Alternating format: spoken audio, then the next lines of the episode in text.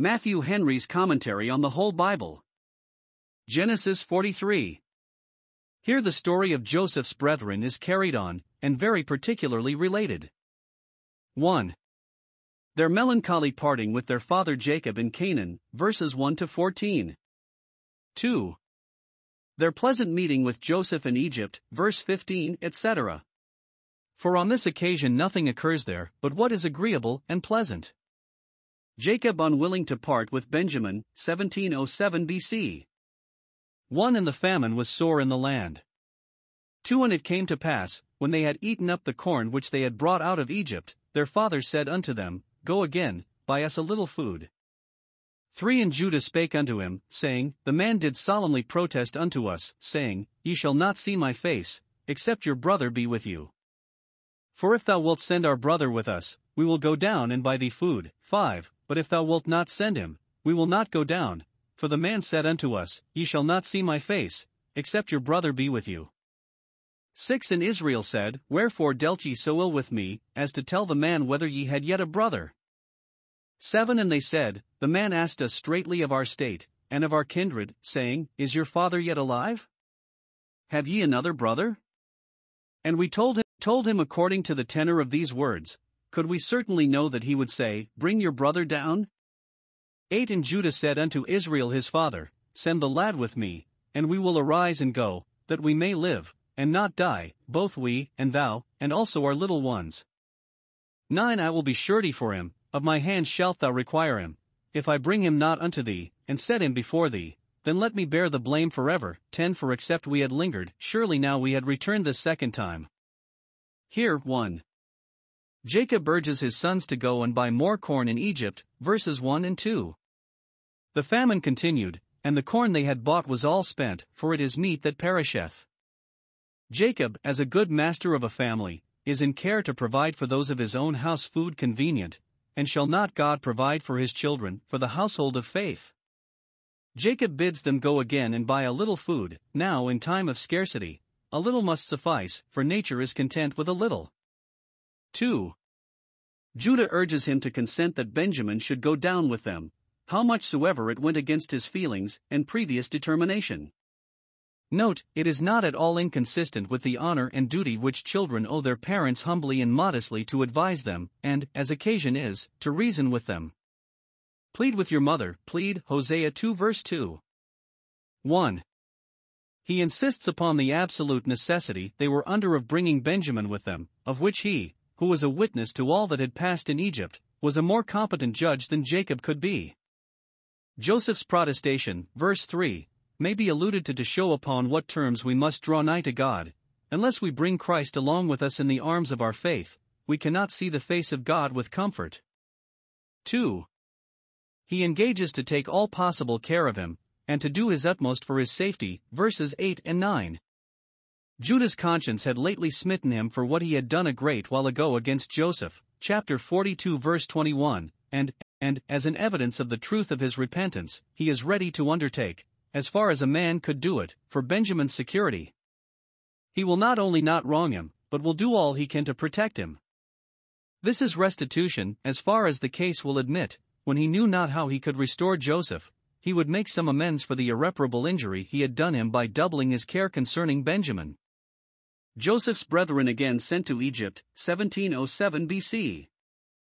11 And their father Israel said unto them, If it must be so now, do this take of the best fruits in the land in your vessels, and carry down the manna present, a little balm, and a little honey, spices, and myrrh, nuts, and almonds. 12 And take double money in your hand, and the money that was brought again in the mouth of your sacks, carry it again in your hand, peradventure it was an oversight. 13 Take also your brother, and arise, go again unto the man. 14 And God Almighty give you mercy before the man, that he may send away your other brother, and Benjamin. If I be bereaved of my children, I am bereaved. Observe here 1. Jacob's persuasibleness. He would be ruled by reason, though they were his inferiors that urged it. He saw the necessity of the case, and, since there was no remedy, he consented to yield to the necessity. Verse 11 If it must be so now, take your brother. If no corn can be had but upon those terms, we may as well expose him to the perils of the journey as suffer ourselves and families, and Benjamin amongst the rest, to perish for want of, of bread. Skin for skin, and all that a man has, even a Benjamin, the dearest of all, will he give for his life. No death so dreadful as that by famine. Lamentations 4 verse 9. Jacob had said, chapter 42 verse 38, My son shall not go down, but now he is over persuaded to consent. Note, it is no fault, but our wisdom and duty, to alter our purposes and resolutions when there is a good reason for our so doing. Constancy is a virtue, but obstinacy is not. It is God's prerogative not to repent, and to make unchangeable resolves. 2. Jacob's prudence and justice, which appeared in three things 1. He sent back the money which they had found in the sacks' mouths, with this discreet construction of it, peradventure it was an oversight. Note, honesty obliges us to make restitution, not only of that which comes to us by our own fault, but of that which comes to us by the mistakes of others. Though we get it by oversight, if we keep it when the oversight is discovered, it is kept by deceit. In the stating of accounts, errors must be accepted, even those that make for us as well as those that make against us. Jacob's words furnish us with a favorable construction to put upon that which we are tempted to resent as an injury and affront, pass it by, and say, peradventure it was an oversight. 2. He sent double money, as much again as they took the time before, upon supposition that the price of corn might have risen, or that if it should be insisted upon they might pay a ransom for Simeon, or his prison fees, or to show a generous spirit, that they might be the more likely to find generous treatment with the man, the lord of the land. 3. He sent a present of such things as the land afforded, and as were scarce in Egypt balm and honey, etc. Verse 11, the commodities that Canaan exported, chapter 37, verse 25. Note 1. Providence dispenses its gifts variously. Some countries produce one commodity, others another, that commerce may be preserved. 2. Honey and spice will never make up the want of bread corn. The famine was sore in Canaan, and yet they had balm and myrrh, etc. We may live well enough upon plain food without dainties, but we cannot live upon dainties without plain food. Let us thank God that that which is most need- needful and useful is generally most cheap and common. 3. A gift in secret pacifies wrath. Proverbs 21 verse 14. Jacob's sons were unjustly accused as spies, yet Jacob was willing to be at the expense of a present to pacify the accuser. Sometimes we must not think it too much to buy peace even where we may justly demand it, and insist upon it as our right. 3. Jacob's piety appearing in his prayer God Almighty give you mercy before the man. Verse 14. Jacob had formerly turned an angry brother into a kind one with a present and a prayer, and here he betakes himself to the same tried method, and it sped well. Note, those that would find mercy with men must seek it of God, who has all hearts in his hands, and turns them as he pleases. 4. Jacob's patience. He concludes all with this If I be bereaved of my children, I am bereaved, if I must part with them thus one after another, I must acquiesce, and say, The will of the Lord be done. Note, it is our wisdom to reconcile ourselves to the sorest afflictions, and make the best of them, for there is nothing got by striving with our Maker. 2 Samuel 15 verses 25 and 26. Joseph entertains his brethren, 1707 BC.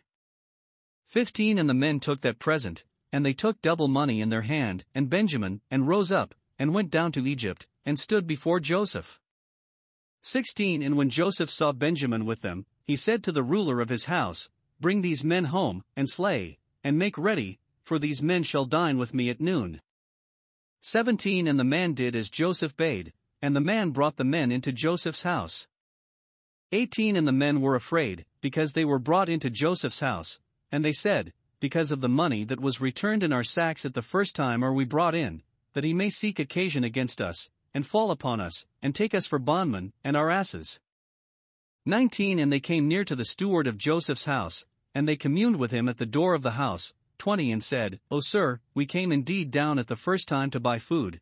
21 And it came to pass, when we came to the inn, that we opened our sacks, and, behold, every man's money was in the mouth of his sack, our money in full weight, and we have brought it again in our hand. 22 And other money have we brought down in our hands to buy food.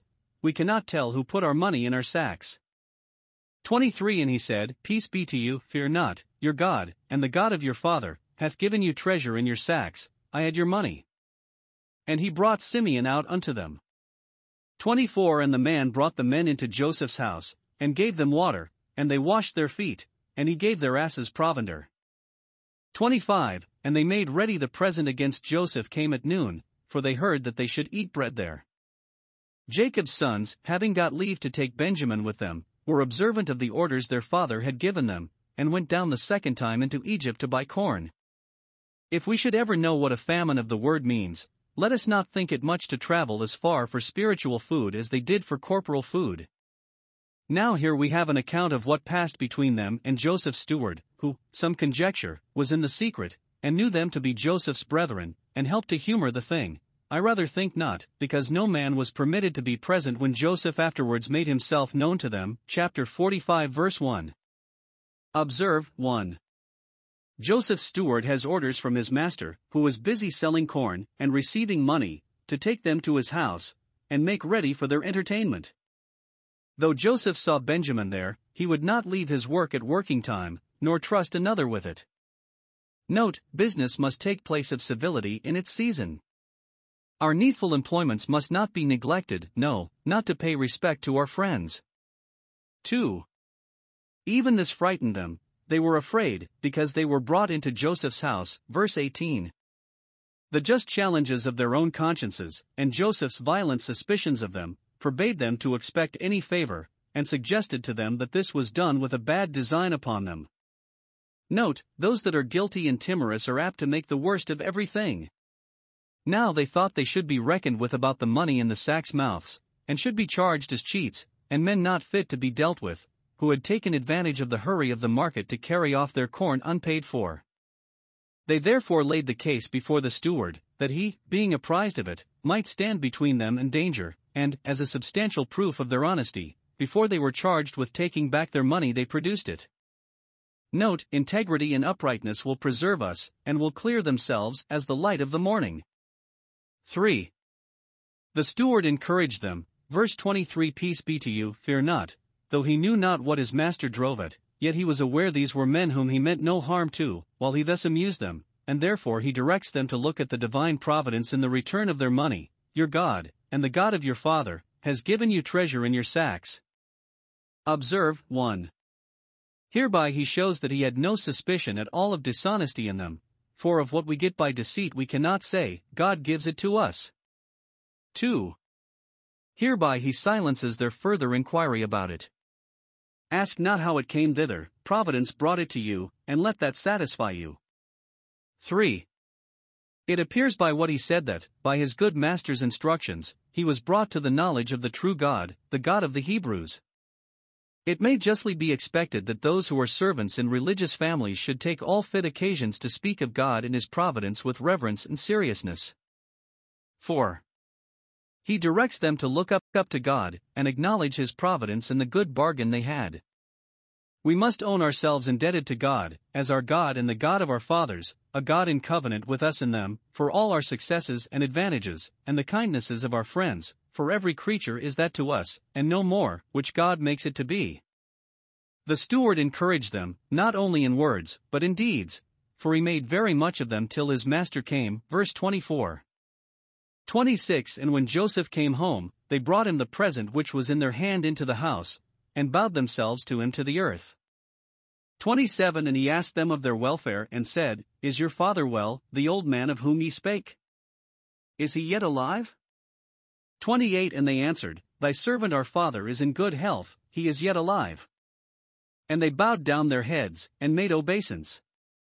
29 And he lifted up his eyes, and saw his brother Benjamin, his mother's son, and said, Is this your younger brother, of whom ye spake unto me? And he said, God be gracious unto thee, my son. 30 And Joseph made haste, for his bowels did yearn upon his brother, and he sought where to weep, and he entered into his chamber, and wept there. 31 And he washed his face, and went out, and refrained himself, and said, Set on bread. 32 And they set on for him by himself, and for them by themselves, and for the Egyptians, which did eat with him, by themselves, because the Egyptians might not eat bread with the Hebrews, for that is an abomination unto the Egyptians.